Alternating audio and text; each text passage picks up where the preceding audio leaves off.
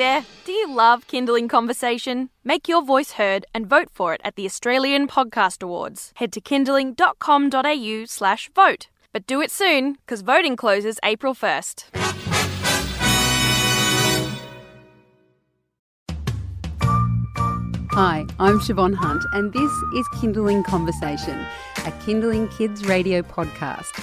Just a quick note before we get into the next episode. If you haven't already, I'd love you to rate and review Kindling Conversation wherever you get your podcasts, or if you enjoy the episode, share it with your friends. All right, thank you, and on with the show.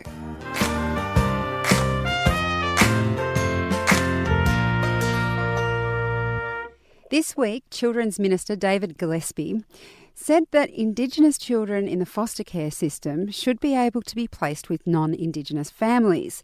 Currently, there are kinship laws that mean authorities try to keep abused and neglected children within their family or community. Gillespie said, and I quote, "There's a fear that we would create another stolen generation, but I'm not advocating that." Following on from this, the Channel seven morning program Sunrise hosted a panel discussion with two non-Indigenous Australians about why this would be a good idea. We thought we'd ask someone who has actual lived experience of the issue itself. Rarriwuy Hick is an actor. You might know her from the A B C series Cleverman, but she most recently took a personal turn with her work when she started Our Kids Belong With Family. It's a campaign across social media. I should say there's a hashtag in front of that. Hashtag Our Kids Belong With Family.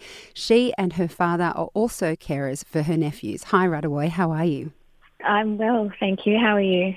Good. How did you feel when you heard Minister Gillespie's comments? So, fortunately, I don't watch uh, Sunrise at all. And um, but I just went onto Facebook and I saw quite a few people sharing it, and I have been deeply hurt by this.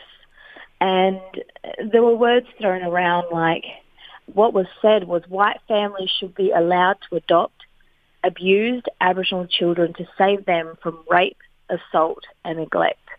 Now, I'm Aboriginal and I'm a carer. I, I'm looking after two of my nephews. And I can't help but take that personally, because we work so hard to make sure, to ensure that the children are safe and happy and are in, you know, in a very healthy environment. Uh, and to constantly get this sort of stereotype uh, within my own family hurts me, but then wider Australia as well. And what we've already have put up with for many, many years with the stolen generation is really hurt my family a lot, actually. So over a year ago, your nephews were placed in the care of a non-Indigenous family for several months mm-hmm. without you knowing. Mm-hmm. What was that experience like? I can't imagine my nephews being taken from their parents and, and not being given to us as the next family member. Yeah, it was when the boys were taken, we weren't informed straight away, which is breaking their own you know, placement laws that welfare is put into place and the government has put in place for their organisation. And I just remember feeling really terrified. My dad and I weren't sleeping and we were just constantly thinking about, like, are they okay? Are they going to be safe tonight? They had their first Christmas away from us and birthdays, and I remember just feeling really sort of um, helpless. And why didn't, do you know why they didn't let you know and why the boys didn't come to you guys first? You know what, we were never given an explanation for why they didn't contact us. And I do still have family members who work for Territory Families, who were the people who took my nephews away. And um, and they all know that I've been looking after my nephews since they were born. Every year they come down to Sydney and spend um, holidays with us and know our bond that we have with each other. So no, I, I have no idea why they didn't do it, but I do. I can have a bit of an understanding, especially with the comments that were thrown around so, you know, easily on Sunrise, that this is coming from a place of control and, you know, a next generation of the stolen generation, you know. And when the, I mean, the, the discussion on Sunrise, apparently someone said uh, everyone's being too politically correct about creating a next stolen generation. What's your response to that? using words like being politically correct, or, you know, or even um, they mentioned on Sunrise as well, we shouldn't be afraid to be labelled racist or, or all of that. I think that you've got to be really careful with what you say. You know, you're talking about people's livelihoods here. Um, when children are taking, taken away from their families and from their culture and their traditions, but especially their families, that's when mental health issues come into play. You know, Aboriginal people have the highest rate of suicide in the world, not just in Australia, but in the world.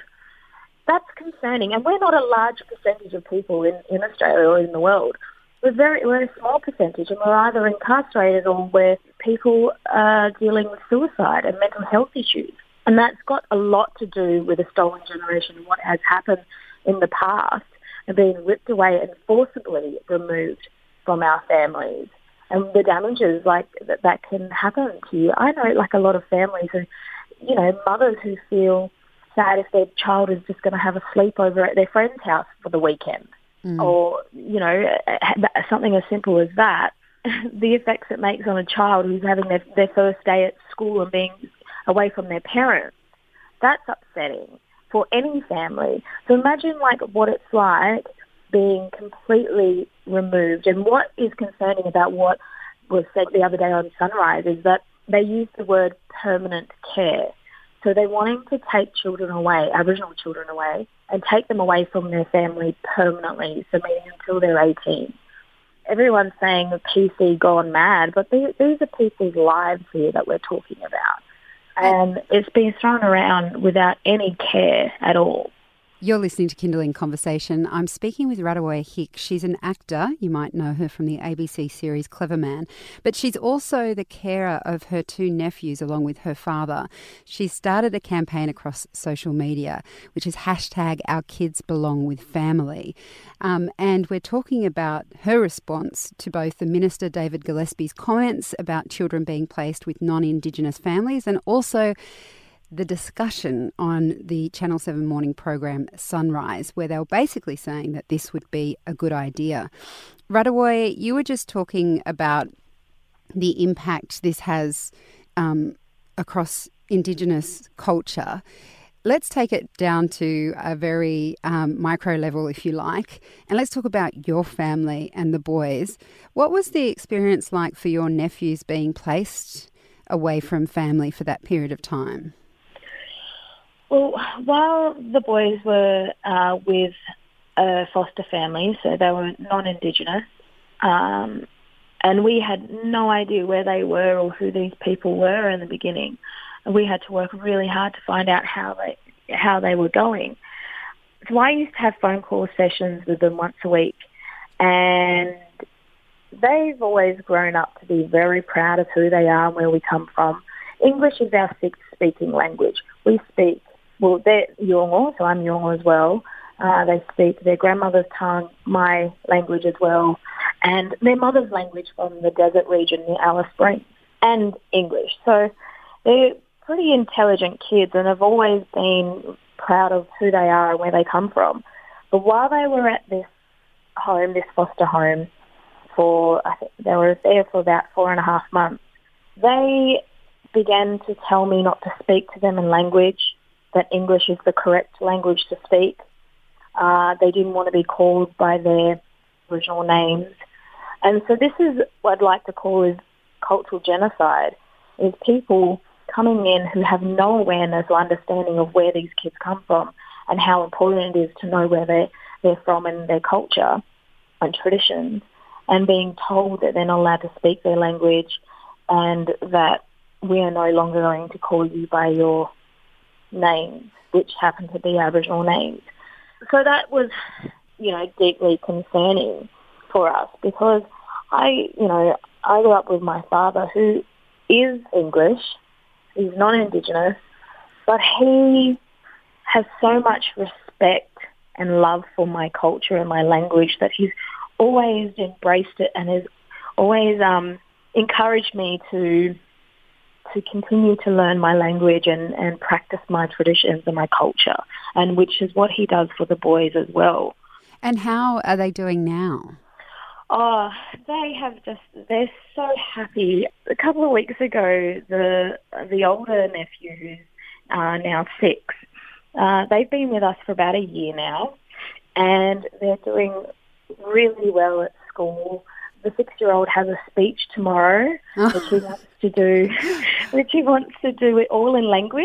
Oh, brilliant! And yeah, it's really lovely. So I've been um, teaching him, and we've been we've been practicing his speech, which is really really great, and so proud of him, and I'm proud of both of them and how far they've come. And they've said to us a few times, without even me having to, or any of us having to say anything, because uh, the older one remembers being taken away. He says, I'm so happy that I'm with my family. I'm getting emotional now. Yeah, and he just, and through hearing a, a child say that, just tells me how important it is to continue to fight this fight and how important it is to raise awareness, because it, these kids need our help. And it's really concerning that people, you know, like those, those guys on the panel on Sunrise can just say things so openly and blatantly be racist without even having any education or awareness of what is really going on and the depth of how damaging, what they were saying, how, how damaging that can be to many people. You started the campaign, hashtag Our Kids Belong With Family. What would you say to someone listening who's wanting to know how they can help? What I'd like to say is we need as many non-Indigenous people, not speaking for us, but as our allies, to come with us and stand with us, uh, spread the word, spread the awareness, I think, and just get, just start reading things, you know, reading as much information as you possibly can about it, I think is really important. Yeah, and for those people who are a part of the stolen generation or um, have their children who have been removed, don't give up, keep on fighting. It does feel like a helpless Um, world when you when you're, you feel really isolated, but you're not alone. There's a, an amazing group of women called Grandmothers Against Removal who uh, who helped my father and I a lot when we were fighting for my nephews, and just to and just for everyone to have a voice and to be able to listen and hear each other's experiences is important. Rarriwuy, thank you so much for speaking with us today. Thank you. That was Australian actor Rarriwuy Hick.